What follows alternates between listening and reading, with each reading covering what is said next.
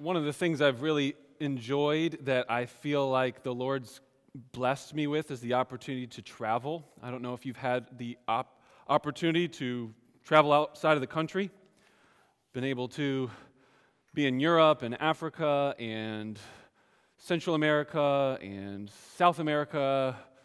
And I'm hoping later this year, Lord willing, to head out to the Middle East in Dubai to preach at a conference. And so it's, it's enjoyable to travel. And I don't know if you've experienced just the different cultures, different languages, rules, religious beliefs, foods. Sometimes that's good, sometimes that's really bad. I traveled once and I got extremely sick, ruined the whole trip, and I was uh, not enjoying the fish I ate. So if you head to Malawi, don't eat the fish. Rules for travel. You have to get lots of shots, all kinds of things when you travel because it's different, it's strange. One time I was traveling and I had a large layover. It was two days. So I was in a capital city, high in the mountains, towering above everything else in this city. And right after I landed, it was late at night and I was tired from a long day's trip. And so I went to my hotel and immediately I was asked by the hotel bellboy if I needed some company in my room in the evening. So, welcome to this country. That's different. And at this time, I was in my early 20s and I was a Christian. I had a happily ha- happy marriage. I was happily married, and I just said no, thank you. You know, uh, praise God, right? Um, never had that experience though before. Never had the experience of kind of right in my face somebody tempting and enticing me in this way. And then the next morning when I woke up, I heard right outside my window these loud speakers, and they were the, the Muslim call to prayer. And so I just knew, man, this is a very different experience, something I've never had before in terms of the assault of immorality right in my face, but then also religious worship of a different God. And then everywhere I went that day, because remember I had two day layover, everywhere I went, I saw so many different mosques and religious temples and all these non Christian worship gatherings. And it seemed as if this city was full of all kinds of worship, but not the worship of Jesus Christ. So this was an alarming sense of wow, this, this is different. This is not like being in the United States of America. The man I was traveling with was born in that city, and so he showed me around throughout the day, and he took me to a real fancy American hotel. And for the first time in my stay over this layover, I felt like, oh, I was, I was at home. You know, we had a, a bite to eat, and it was American food. I didn't get sick afterwards. Everything was lush. There was nice golf courses, and people spoke good, clear English. It was, it was not like everywhere else around me. There was poverty, there was worship, of a different God, there was immorality, but here in this hotel, everything seemed to be like, okay, I feel like I'm at home. Now, the reason I tell you that is because as we turn to Revelation 2 and we look at the city of Pergamum, I think that that's the closest experience, at least I've had, of what we're about to hear about in this text. And so you'll see why that story helps, I think, give us just a, a modern day picture or a feel of what it was like in Pergamum. And then also this idea of feeling like you're home, even in the midst of everything else that's going on around. So turn your Bibles, if you haven't already, to page 1029 in the black Bibles in front of you. I'd encourage you that if you don't have a Bible, to grab one of those because we're going to be looking through the scriptures. I want you to see that what I'm saying comes not from my own intellect or my own wisdom. This is actually just me trying to help us walk through God's Word week after week. And the passage that we're studying is chapters 2 and 3 primarily of the book of Revelation. The first Sunday that we started this series, we, we kind of overviewed chapter one and said that the church, a healthy church, should be centered around Jesus Christ. Everything should be about him. The second week, we looked at chapter 2, verses 1 through 7, and saw that the church in Ephesus needed to speak the truth in love. So, care about truth, but also love at the same time. Those should not be at odds with one another. Last week, we saw that the church in Smyrna is a church that was facing severe persecution, and it was only going to get worse, but Jesus tells them to be faithful unto death. And so this week we pick up where we left off in chapter 2, verse 12. to this church in Pergamum. And to the angel of the church in Pergamum, write the words of him who has the sharp, two edged sword. I know where you dwell, where Satan's throne is, yet you hold fast my name, and you did not deny my faith, even in the days of Antipas, my faithful witness, who was killed among you, where Satan dwells. But I have a few things against you. You have some there who hold to the teaching of Balaam, who taught Balak to put a stumbling block before the sons of Israel, so that they might eat food sacrificed to idols and practice sexual immorality. So you also have some who hold to the teachings of the Nicolaitans. Therefore, repent. If not, I will come to you soon and war against them with the sword of my mouth. He who has an ear, let him hear what the Spirit says to the churches. To the one who conquers, I will give some of the hidden manna, and I will give him a white stone with a new name written on the stone that no one knows except the one who receives it. This morning, I'd like us to consider that a healthy church is an embassy of heaven. Now, that sounds convenient. Our church name is Embassy. And I think that it actually would be a good time for us to consider from this passage these themes that we see that make it clear from the teaching of Jesus himself that the church is to act and function like an embassy. And I want to give you three ways that it does. And so these are three things that were actually near and dear to my heart when we were thinking, what should we name this church that we're trying to start?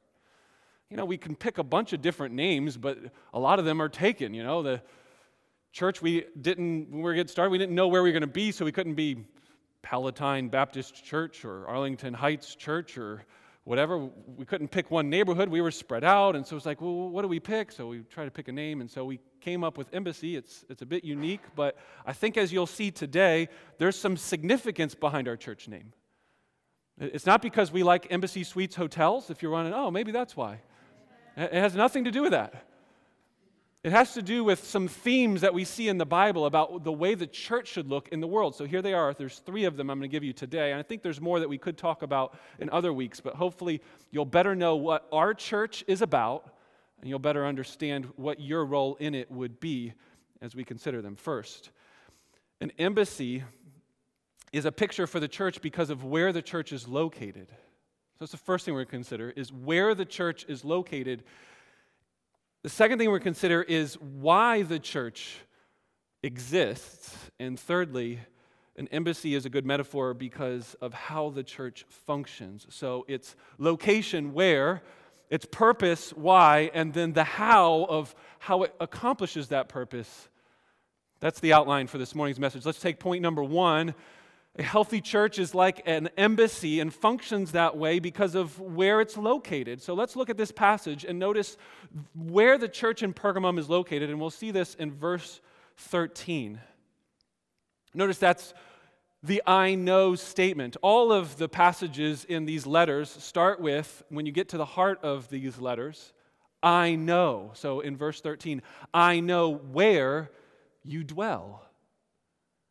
And then notice the description is you dwell, you dwell where Satan's throne is. And then notice at the end of verse 13 that Antipas was killed where Satan dwells.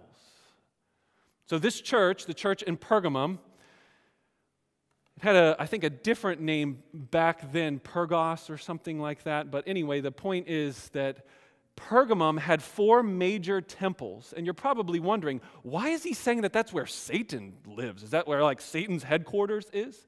N- not necessarily, but sort of, yes. There were four major temples to pagan gods a temple to Athena, Dionysus, Asclepius, and Zeus. Now, here's one thing you should know throughout this book of Revelation, Satan is matched with that ancient serpent, the devil. You remember that from Genesis chapter 3 Adam and Eve are in the garden, and then there's this serpent that slithers in and deceives them. Well, you read Revelation 12, Satan is that ancient serpent. Well, Asclepius, that temple, had a huge snake as part of its idol worship. So that could be one of the reasons why he's talking about the throne of Satan, because there's that well known temple of a pagan god with a snake in it. Another reason could be that the city was high in elevation. Remember in the story in my intro where I talked about being in the city and everything towers, the, the city towers above everything else around the land. So it was in this place. The city was high in elevation, and Zeus's temple was apparently really tall and could be seen for miles because of being on a high peak and then also the temple existing and being built as a high structure. So that's another reason why it could be that these were just these high built temples as a sign to everybody we worship these false gods, and everyone could see it from miles and miles away. But probably the more likely reason why he says that this is Satan's throne is because the Roman government set up headquarters in what is now Western Turkey. So this would have been east of Rome. So if you think of where Italy is and then Turkey today, they set up the first kind of established headquarters in this area there in Pergamum. And if you read the rest of Revelation, you'll see that Satan is not the Roman Empire, but Satan is influencing and he is behind the Roman Empire as they persecute Christians and as they're doing all of these terrible acts of violence against the church. So it seems like that probably fits better with the overall context of the book of Revelation that he's talking about the first city to build a temple to the emperor of Rome. So, the throne and the ruling place in the Asia Minor area where all these churches are, Pergamum was the one that had worship to a false Caesar, emperor, Augustus. So, there's even on that temple to Caesar Augustus and the goddess Roma. And that's the inscription that was put on that temple. And you kind of get a sense or a flavor of that this city would have had plenty of reason to be called the dwelling place of Satan's throne. So imagine being a Christian in this environment, surrounded by temples of false gods and allegiance being given to Caesar and him alone, and that if you didn't, you would be killed. That's what I was thinking of when I was in that city in the high mountains, and I just did not feel at home.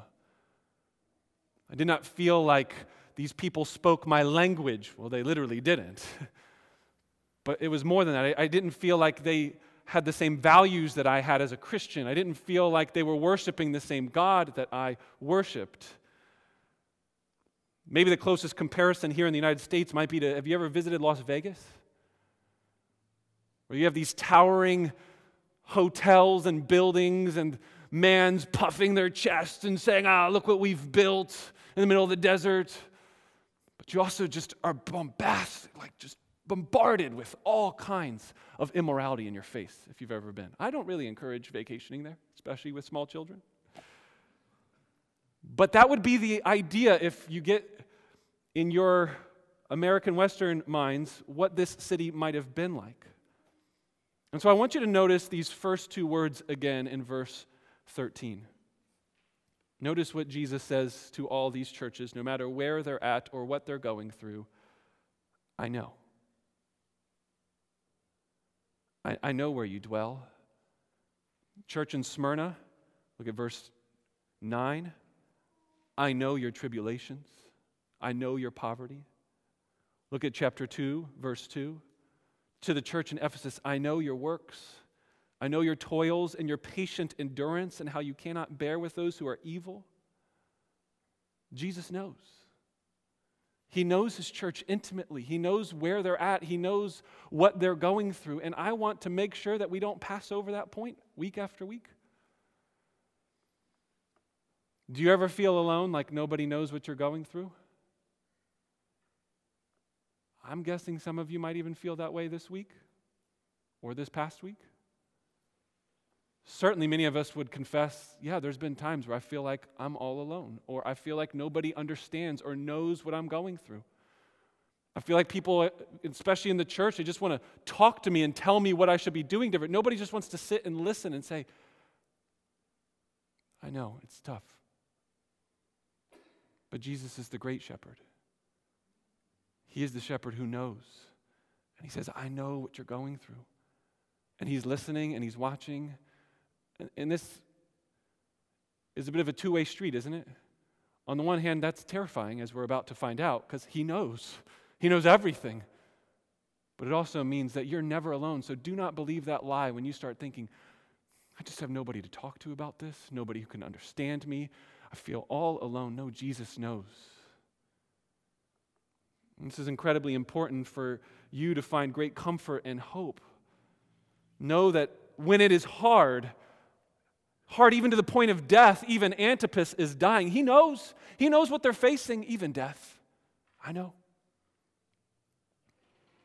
But you know what else he knows? He knows that they need to stay there. That was one of the main points I think that when I was reading this passage earlier this week, we need to make sure we dwell on for a second. Jesus says, I know what you're going through, I know where you live. So then why doesn't he tell them, so get out of there? That place is terrible. Go somewhere else.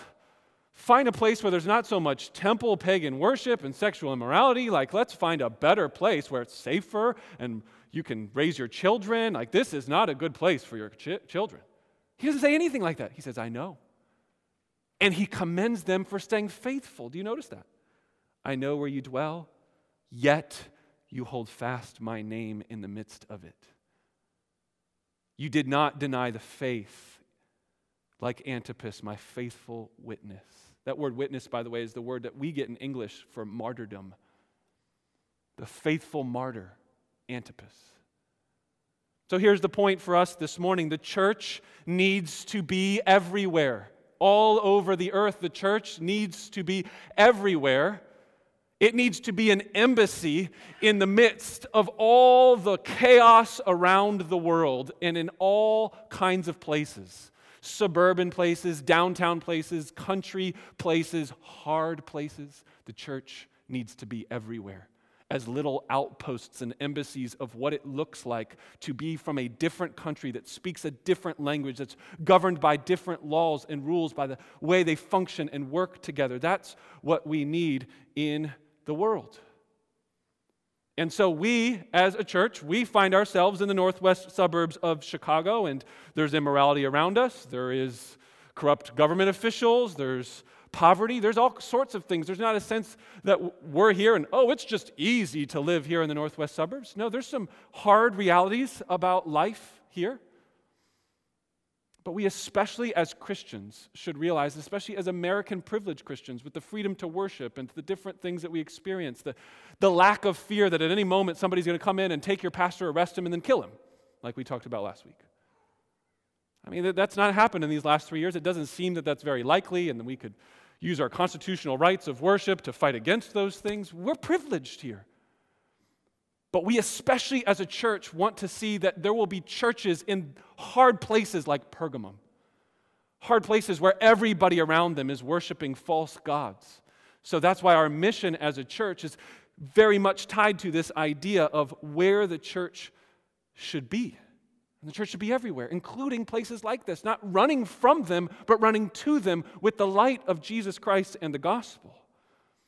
The embassy should be that refuge of protection. Do you remember when I told you earlier in the message where I walked into that American hotel and it just felt like I was at home? I could let my guard down for a little bit. Everything felt familiar. There's a sense to which the church should be an embassy of refuge and protection from the chaos of the world around it. And so when we gather together, that should be one of the things that we realize that we are a church, an embassy, a place to find protection from God and from the, the fears, the persecutions, the thoughts, the lies of the world around us.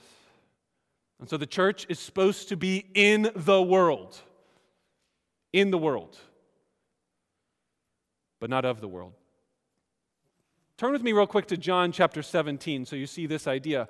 Because this is Jesus himself in John 17 before he dies, praying a prayer. And I think this will help us transition to our next point about why the church exists where it does.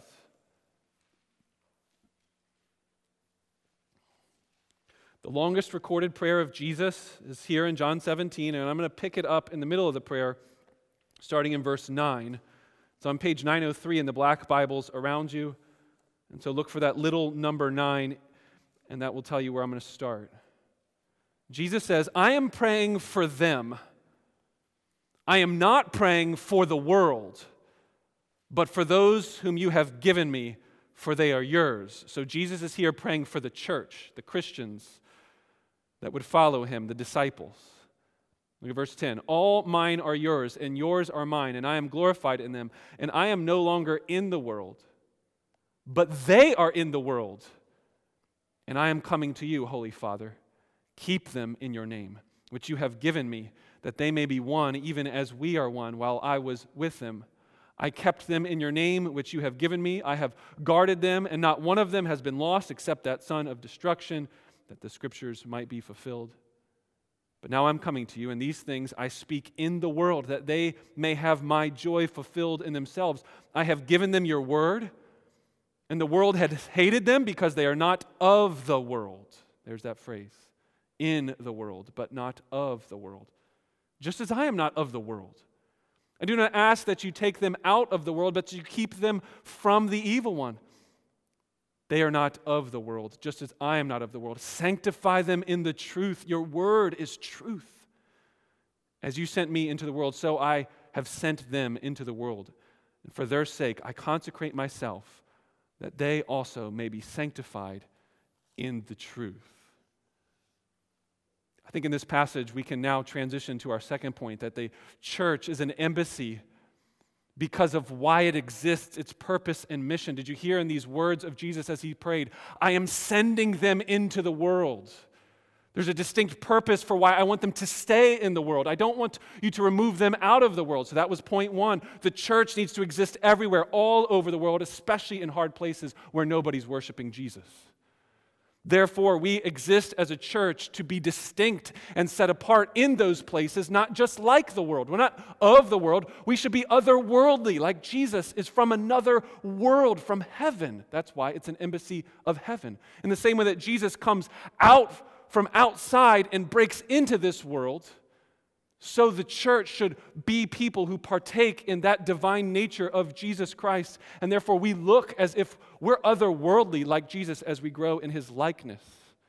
Notice that in that prayer, Jesus said, So sanctify them by the truth. Your word is truth. There's very much a concern in his mind that they do not get tempted into deceit and evil and have their church be just compromising with the world.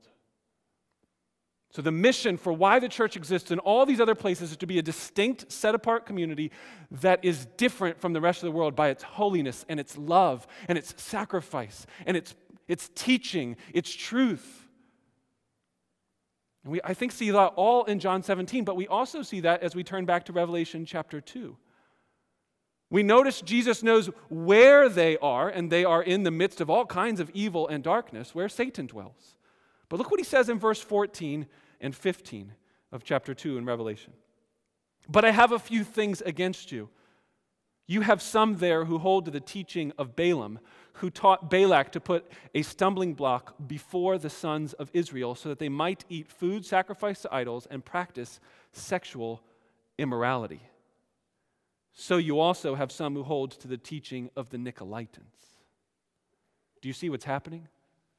Jesus commends them for their persevering in their faith in the world, even in a hard place. That's good. But he rebukes them for not staying distinct, for compromising, for pursuing sexual immorality, for eating food sacrificed to idols. If you know anything about your New Testament, you can even jot this down if you want to read it later. Read 1 Corinthians chapter 10, or read Acts chapter 15, or just keep reading the rest of your New Testament, and you'll see again and again in Acts and in the early church food sacrifice to idols and sexual sin that is connected with pagan idolatry was very much one of the biggest concerns of the early church. And so we see this church is not doing so well with these temptations and enticements. And so Jesus, in this letter, says that it's like the teaching of Balaam. And so, if any of you are here and you're like, I have no idea who Balaam is, well, you actually did hear about him if you were awake earlier in the service. It's one of the funniest, and I mean literally laugh out loud funny, if you really dive into this story, and, and strangest stories in the Bible, and we started with the beginning part of it in our scripture reading earlier in the service. So some of you will know that there is a story in the Bible, because you just heard it, where a donkey talks. Now, just so you know, if you're not used to the Bible, that's not normal, okay? So if you're like, wow, these church people are weird. They believe in talking animals, and this is just strange what I came into today. No, that's not a normal part of the Bible. It happens twice in Scripture Genesis 3, a serpent talks, and Numbers 22, a donkey talks.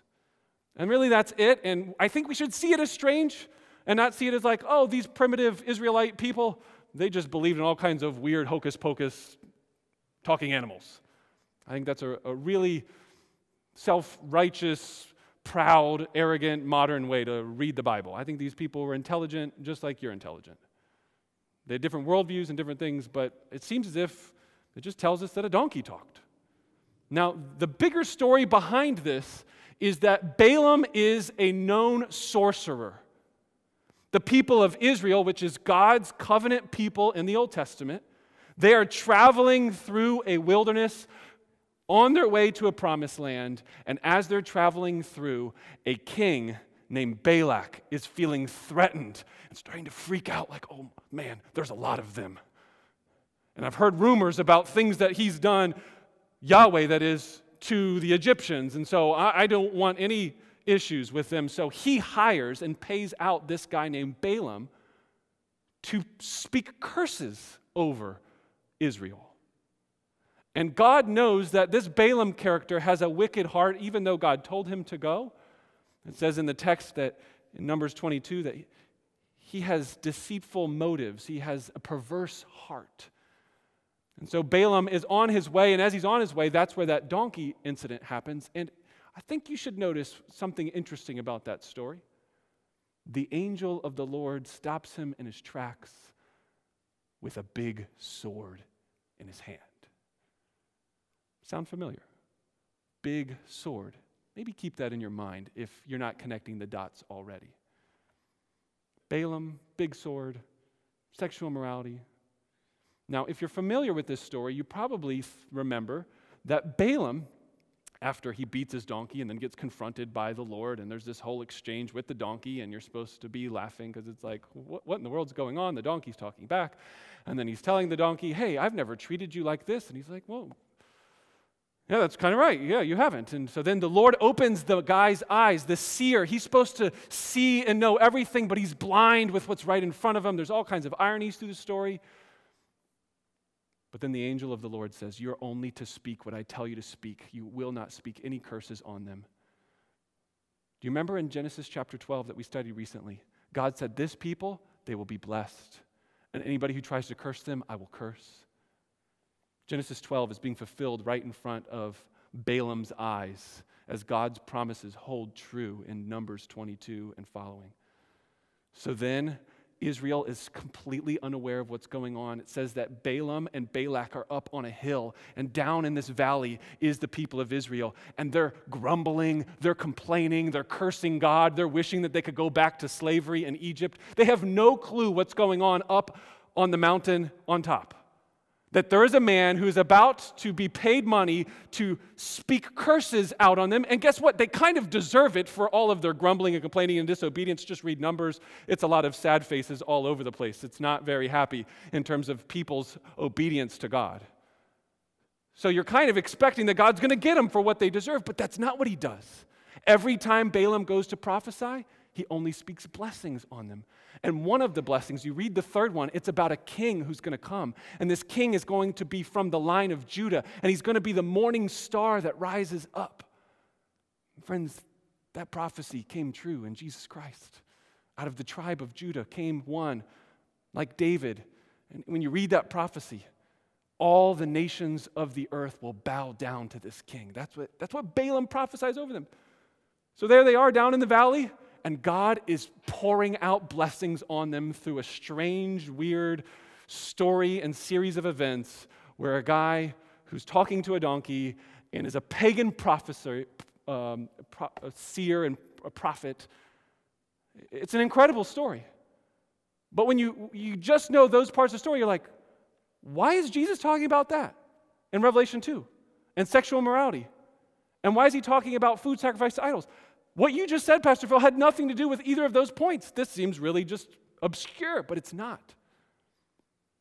In Numbers chapter 25, after all of the prophecy and blessing happens, Numbers 25, verses 1 and 2, it says the nation of Israel starts sleeping around with the women of Midian, and they start eating food sacrificed to idols and compromise with the Midianites.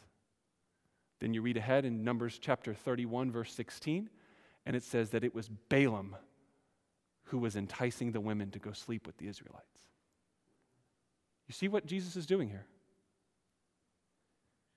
Balaam could not speak curses on the people, so he said, I got another way.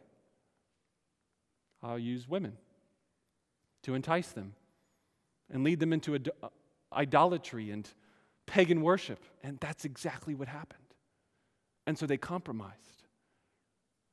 That's the story that's being referred to here in Revelation chapter 2, is that second part of the less well known Balaam Balak exchange and how it leads this people of Israel into pagan worship of idols, practice of sexual immorality.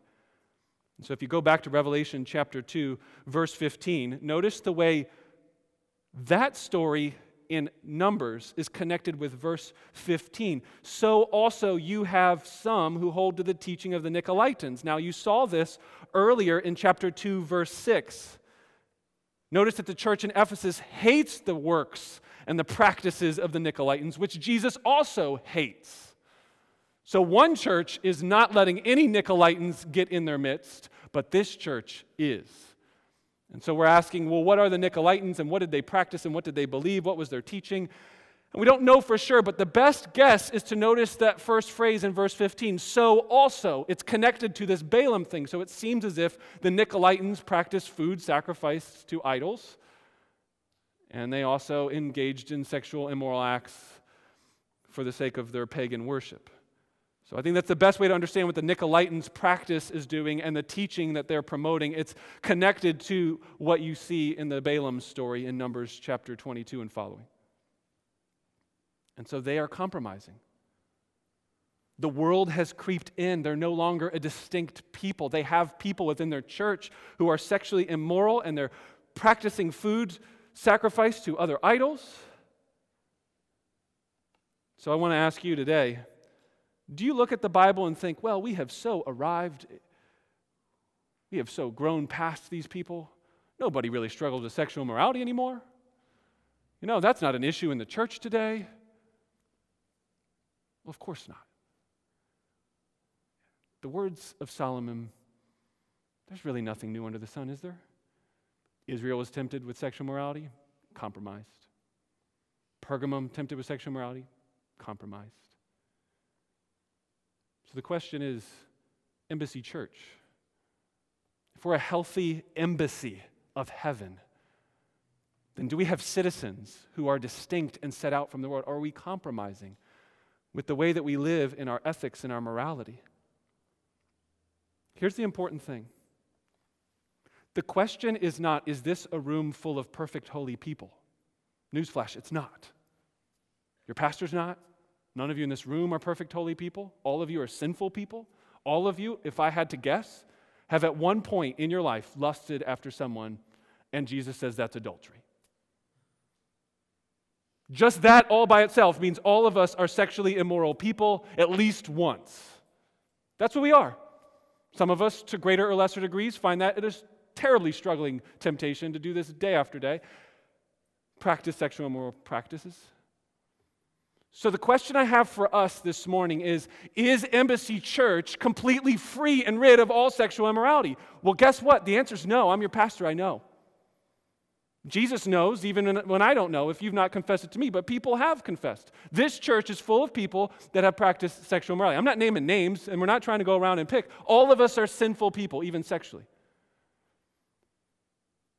So, that's not the point. The point is that a healthy embassy isn't a sort of people that does not have that going on in their lives and hearts anymore. The point of the Bible is that the embassy of heaven that's distinct is that we repent from those things when they happen. Look down at verse 16. Therefore, repent. That's the response to people who are sexually immoral or caught up in some sort of idolatry. And don't look and be like, well, I don't practice any idolatry because I don't go to pagan temples and eat food sacrificed to idols. You should know that your heart is an idol factory, as John Calvin once said. You are constantly churning out idols. We have idols about our fame, we have idols about our money, we have idols about all sorts of things in terms of family and friendships. And what we do is we sacrifice. So here's the language of idolatry. What are you sacrificing in your life to make sure that this is just so in your life? How many people go to the throne of the gym? The gym is in the exercise facility, and they sacrifice money and time, time and time again, not just to be healthy, but because they want their name and their reputation and all sorts of things to be puffed up. Their God is health and fitness, and their church is the gymnasium. That's just one example. And we, as people, we are idol worshippers and we are sexually immoral. So the question for us is whether or not we are repenting of these things. See, if we were repenting of these things, not completely ridding them of us, we're not perfect people, not until Jesus returns and his rule is final and firm on this world. We will keep repenting from them until we die. So, my question for us is Are you giving up the fight? Are you caving in? Are you tired and say, ah, I'll just compromise a little bit here or there? We are in the world, but we are not of the world. We should be repentant sinners. Two kinds of sinners in the world there's sinners who sin, worship idols, and there's repentant sinners. And an embassy is a place full of repentant citizens. That's what its citizens are repentant sinners. So if you're here today and you're struggling with any of these things idolatry, sin well, that's all of us, okay. Are you just giving up, compromising. Stop fighting the fight. We as a church should take a stand for truth about these issues and not just let the world's values infiltrate our teaching, our thinking, and our practices. So, an embassy is a place where it's located in the world, but not of the world. That's our first two points. Our third and final point is that the church is an embassy because of how it functions. We live in a foreign land that is not our home, and we are governed by a different king, and we have different laws, and they are his word. We govern ourselves according to the word of God. If you don't see that in the passage, let me point it out because it appears in two places. First, notice the greeting to the angel of the church in Pergamum write. Now, all these greetings are the same. And all of them begin, and to the angel of the church. And I know some of you may be wondering, what does this mean that it's to an angel? The word is angelos, and it's the word used for messenger. Some people think it could be to the pastor of the church in. I don't think that's what it means because nowhere else in Revelation does he use this word to talk about a pastor. He always talks about another angel, an angelic being. But the other thing I don't think is that we should think that this letter is to an angel, like the church in Pergamum has a guardian angel. It's probably more likely that this is just a personification. It's symbolic. It's saying that the angel is representative of the whole church. And so I would go with that explanation, but there's three of them for you to consider of what that's about. The next thing you see is the words of him. And by the way, that Greek translation is parallel to the Old Testament Greek translation of thus saith the Lord. Now, that's pretty cool because that means that when Jesus is speaking, he is taking hundreds and hundreds of Old Testament passages familiar to these Christians' ears, and he is saying, To the angel of the church in Pergamum, write this Thus saith me. Jesus is the Lord of the Old Testament. Seven times then in these letters do you get a very clear explanation that Jesus sees himself as the Lord, the Old Testament God, Yahweh. And when he speaks, he's speaking as God himself. That's cool. Furthermore, notice this.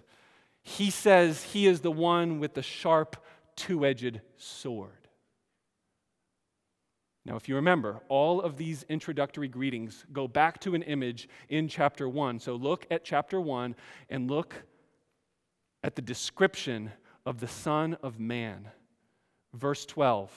Then I turned and saw the voice speaking to me, and I turning, I saw seven golden lampstands, and in the midst of the lampstands, one like a son of man, clothed with a long robe, and a golden sash around his chest. The hair of his head was white like wool, like snow. His eyes were like flame of fire. His feet were like burnished bronze, refined in a furnace, and his voice was like the roar of many waters. In his right hand he held seven stars, and from his mouth came a sharp, two edged sword, and his face was like the sun shining in full strength. And when I saw him, I fell at my feet as though dead.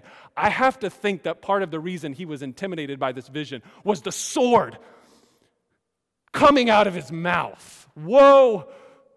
You don't see that every day. And again, this is prophetic imagery here, and so it means something. It's not just he literally saw a human creature like a son of man, he sees a vision like a dream, and he sees this guy with a sword coming out of his mouth. Now, two things about this sword. One, normally when you use the word, when you see the word sword in the English translations in your Bible, it's normally a different word that's talking about swords you use just in battle. This sword is a unique sword word, and this word is for the big, huge sword that a king wouldn't use in battle because it's too big and bulky. I've never seen it, but uh, some of you may have seen Monty Python skit where they've got these huge swords and they can hardly move them. So a picture of that kind of sword, huge, you need two hands just to hold it. That's the sword that's coming out of his mouth. Now, why is it coming out of his mouth? Think symbolic imagery because it's his word his authority. The sword is the sign of ultimate authority over life and death. Jesus has all authority over everything in the universe, and he rules that authority through the sword of his word, not the sword of his power and his fist. So, Embassy Church, how are we governed? We're governed according to the word of Jesus Christ. We center everything in this church around the Bible because that is the only authority that we have to say or do anything. And Jesus has, in fact, given us authority. All authorities in heaven and on earth been given to me, and so therefore go and make disciples of all the nations. Put churches all over the earth, little embassy pockets of Christians who love each other as distinct peoples because I have given you the authority to do so. I am the one who holds the sword and it's coming out of my mouth. So use the power and the authority of the Word of God, not the fist. And that is our weapons of warfare, is the sword of God's Word. Notice in verse 16, if they do not repent, this is chapter 2, verse 16, if they repent, then all is well, because that's what a healthy church looks like sinful people who repent. But if they do not, I will come to you soon and war against them with the sword of my mouth. Now, let's break this verse down because it has huge implications for what it means for us to be a church. If you do not repent, plural, whole church, repent, all of the church is being told to repent, even though some of the members of the church are practicing sexual immorality and are following the teaching of the Nicolaitans. So why doesn't he just say, hey, those people repent, the rest of you are doing very well, good job? That's not what he says. He says, entire church of Pergamum, repent. And if you don't do something about those people that are in the church, infecting it with sin and compromising, then guess what? I'm going to come and take care of it myself with the sword coming out of my mouth. In other words, do you see very clearly here that the authority that Jesus gives to the church should be to help Christians to repent of sin, and that if they don't, then the church has every authority to be able to say, You are no longer a part of our church. You are of the world. We are in the world, but we are not of the world. And if you live like you are of the world, then you are not of our embassy anymore. That's what Jesus is talking about here. If you wanted to put it in our modern everyday language, language we use a lot here at Embassy, this is church membership and church discipline. Take care of the evil that is within you. We can't be compromising with the world. I have given you that authority in Matthew 16 and 18 called the keys of the kingdom. Exercise that authority by teaching. Now, notice when we when we do church discipline, it's not by physically getting big, big, strong guys and say, You're out of the church, get out of here, and we throw you out with our hands. The authority of Jesus is the word. We proclaim, as far as we can tell, we don't think that you are looking and repenting like a Christian should. And so, therefore, we declare as an entire congregation, collectively, we don't think that you're a part of our people. So we speak on behalf of Jesus. And we speak with the authority that Jesus gives us. And that is how the church functions as an embassy. And we use his keys in that way. So, preach God's word to each other, care about the idolatry in our hearts and immorality. You ever find people, even Christian people, say, I just want to do my thing, go to church, and mind my own business? That will kill a church. It's not what we've covenanted together to do. And that is not how this works. We cannot do what Jesus says to repent and care for everybody and make sure that sin is being dealt with if everybody just minds their own business. If you tell me, Pastor Phil, that's none of your business, that's none of the elders' business, that's not how this works. There are other churches where you can go and attend church and go to a service and then leave. And you can obviously do that here, but if you're going to call yourself a Christian and a member of the church, you can't just go on living like a non Christian of the world and compromising with idolatry and sexual immorality, an unrepentant lifestyle, and us just be like, oh, that's fine. Just, it's okay. We don't need to deal with that. And ultimately, it's because we love people. Would you rather have the awkward, difficult conversation with somebody in sin who's a friend of yours in the church and lead them to repentance and salvation? or watch them struggle in their sin day after day with nobody helping them and potentially deceive themselves to think they're even Christians to begin with. There's a lot at stake here. And so I think we need to finish with verse 17 and notice the encouragements for why we should take up this charge from Jesus. He who has an ear, let him hear what the Spirit says to the churches. To the one who conquers, I will give some of the hidden manna, and I will give him a white stone with a new name written on the stone that no one knows except the one who receives it. In closing, I want you to notice that he says, Those who conquer, those who repent, those who persevere to the end, those who persevere even through death, I am going to give you the hidden manna. Now, there's this Jewish tradition that some of the manna was like held and hidden, and so then one day it'll be like discovered, and then they can receive the manna, and it's like special. And so it's probably referring to something like that. But manna is God's provision in the story of Israel, which he's obviously thinking about from Numbers. But notice this next line. He says, I'm going to give you a white stone. And a white stone would have been known for at least one of two things. One is that if you were guilty and you were a criminal, you were given a white stone when you were pardoned and forgiven and a black stone if you were guilty. That would fit. Sinners, if you repent, I'm going to give you the white stone that your sins have been forgiven and acquitted and you're no longer guilty anymore. That makes sense. Another idea is that the stones, sometimes they give white stones for special banquets in that day. And so if you got a white stone, you were invited to have the special banquet. And then notice here, he says that you're going to have a new name written on the stone. So it's like you get your own personal invitation from Jesus himself to the great banquet that we read later in Revelation 19, the great wedding feast of the Lamb. That works too. I don't know which one. Pick which one you like. Maybe put both together because symbolic imagery can overlap and have more than one meaning. Both of them are sweet meditations, though, aren't they? If you're here today and you're not a Christian, I'd encourage you to repent of your sin and put your trust in Jesus' death on the cross because he can give you an invitation to eternal life where you can find forgiveness of sins. If you're here today and you are a Christian and you're a member of our church, notice this is what we're working toward. This is why this stuff matters. What's at stake here is whether or not people will be acquitted of their sins or whether or not people are going to find entrance into the grand banquet of the wedding feast of the Lamb. That matters. So, how we live as an embassy here on earth makes all the difference for helping people get to that day. So if you have ears to hear, hear that Jesus cares about the church. He cares about you, He knows you. He has all authority. Find great comfort in knowing that if you're on His side, then that sword is working for you, not against you.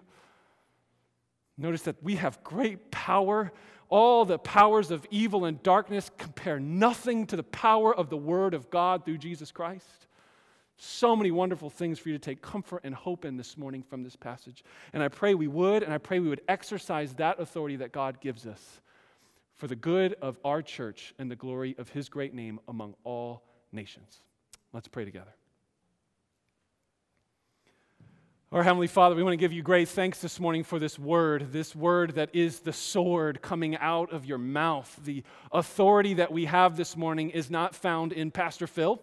It is not found in Embassy Church. It is found in the Word of God. And I pray that as a church, we would not only be thankful for that, but that we would use that authority well. We will not abuse it for our own good, that we will care and love people in this church, even when they don't want us to mess with their lives and get in their business I pray we would do that with good tactfulness and wisdom and not be overly intrusive and abusive in those ways. But certainly, God, we need to care for one another and help each other because we're all striving to the day when we get to receive the invitation with our own new name that you have given us. What a beautiful thought. A new identity, a new name, a new salvation and a promise of a banquet. Thank you, God, for your great forgiveness that you've given us in Jesus Christ as we finish out the rest of this service. Lord, I pray that our hearts would be in tune with what your word is saying and softened to the beauty of the gospel. In Jesus' name, amen.